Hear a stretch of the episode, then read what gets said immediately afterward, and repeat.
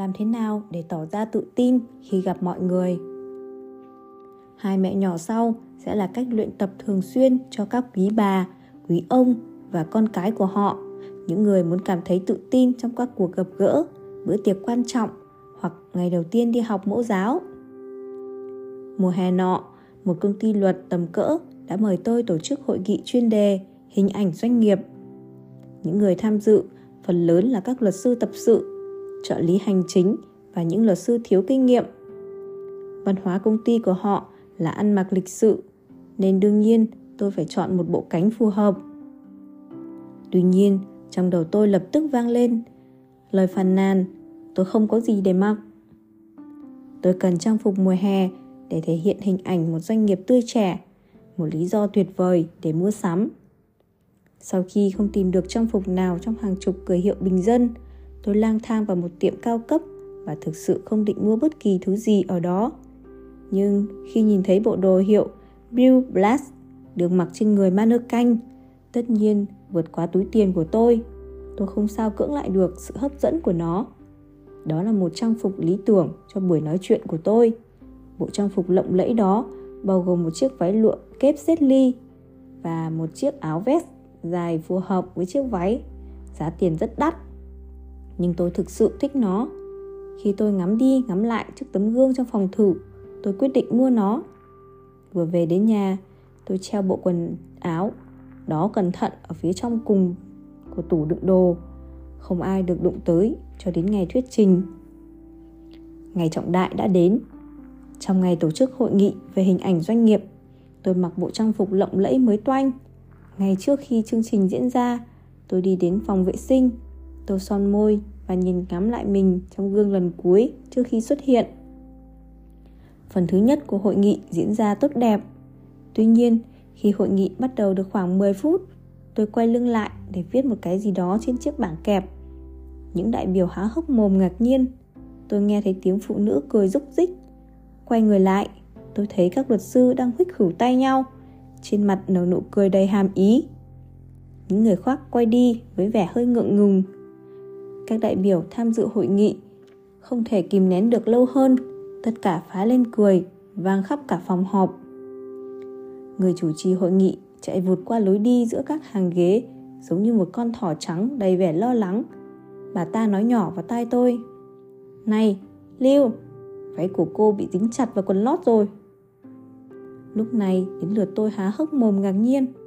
Tôi vội túm vào sau váy, thay vào đó tôi lấy tay sửa lại chỗ quần bị phồng mắc dưới chiếc váy lụa tôi vô cùng xấu hổ trước những luật sư đáng kính và nhân viên của họ. Tôi cố gắng xóa tan bầu không khí bằng cách nói hài hước.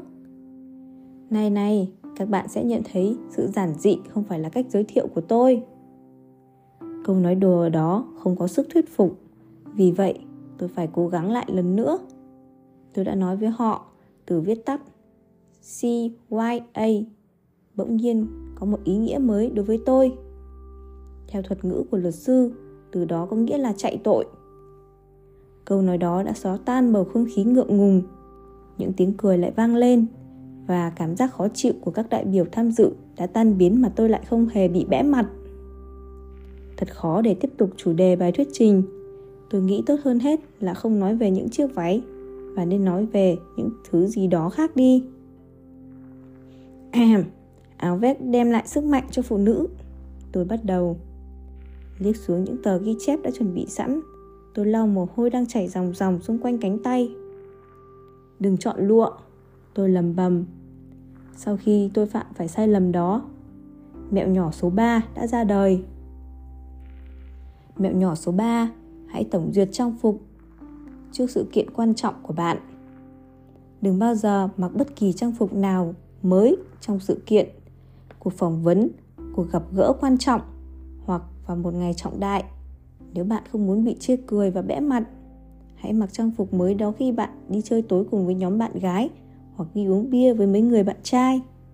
Giá như tôi từng mặc trang phục mới của mình đến một nơi nào đó trước ngày diễn thuyết, tôi sẽ phát hiện ra là lụa sẽ dính vào quần và để lộ những giọt mồ hôi. Không chỉ đối với phái nữ, này các đấng mày dâu, để hợp mốt và an toàn các ông nên thử quần áo trước khi mặc, đặc biệt là những người đàn ông vẫn độc thân. Việc này cực kỳ quan trọng vì phụ nữ thường tỏ ra không thương xót khi đánh giá quần áo của đàn ông. Một chiếc tất bị tuột xuống để lộ cẳng chân đầy lông có thể làm cho các ông bị từ chối. Nhiều người đã kể cho tôi nghe những câu chuyện rùng rợn về cây gấu quần bị tuột chỉ, cái khuy bị lật ra và không kéo phép mưa tuya ở những thời điểm không thích hợp. Một quý ông kể cho tôi nghe chuyện người bạn gái mới quen của anh ta đã rất ngạc nhiên không hiểu nguyên do gì khi nghe thấy tiếng la hét của anh từ phòng vệ sinh nam. Làm sao anh ấy có thể giải thích cho cô gái hiểu rằng phép mưa tuya đã kẹp vào vết mổ đau đớn của anh? Sự thật là ở những công ty sang trọng hạng nhất, trang phục của một người đàn ông là rất quan trọng.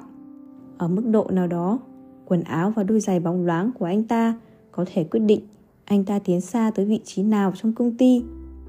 Nhưng nếu tôi không có bất kỳ buổi tụ họp nào để mặc thử bộ quần áo mới thì sao? Tôi sẽ cảm thấy lúng túng khi phải đẩy giỏ hàng, khi mặc bộ vest hoặc đi đôi giày cao gót mới. Đó không phải là vấn đề. Hãy đọc tiếp. Thật dễ chịu, giống như ở nhà. Bạn biết là bạn sẽ cảm thấy thoải mái như thế nào khi mặc một chiếc quần bò và áo phông mà bạn yêu thích để xem vô tuyến hoặc đọc một cuốn sách. Trang phục này luôn tạo cho bạn cảm giác yên bình.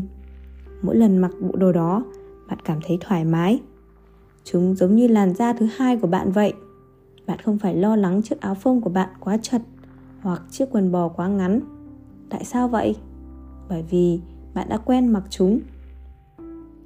Giờ, hãy nói về bộ trang phục mới sẽ đem lại thành công và may mắn cho bạn.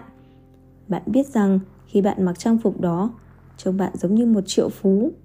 Tuy nhiên, nếu nó không tạo cảm giác quen thuộc, thoải mái, bạn sẽ không cảm thấy tự nhiên khi mặc nó. Để tạo được ấn tượng tốt đẹp, bạn phải làm dịu đi bất kỳ điều gì khiến bạn phát cáu. Đây là cách để bạn thực hiện việc đó. Mẹo nhỏ số 4 Trước tiên, hãy mặc thử bộ quần áo đẹp của bạn đi quanh nhà. Đừng mặc chiếc quần bò và áo phông cũ của bạn nữa. Hãy mặc bộ quần áo mới bóng nhoáng và chạy quanh nhà. Mặc chúng khi xem vô tuyến. Sắp xếp đĩa CD khi bạn vận bộ đồ đẹp ấy trên người. Hãy mặc chúng và chợp mắt một lát. Đặc biệt, nếu đó là vải sợi, bạn sẽ biết chúng có bị nhăn hay không. Sau khi giặt, nhìn chúng vẫn như mới và nhìn bạn sẽ đẹp hơn bởi vì bạn sẽ không có vẻ như tôi đang mặc một bộ quần áo mới, cứng nhắc.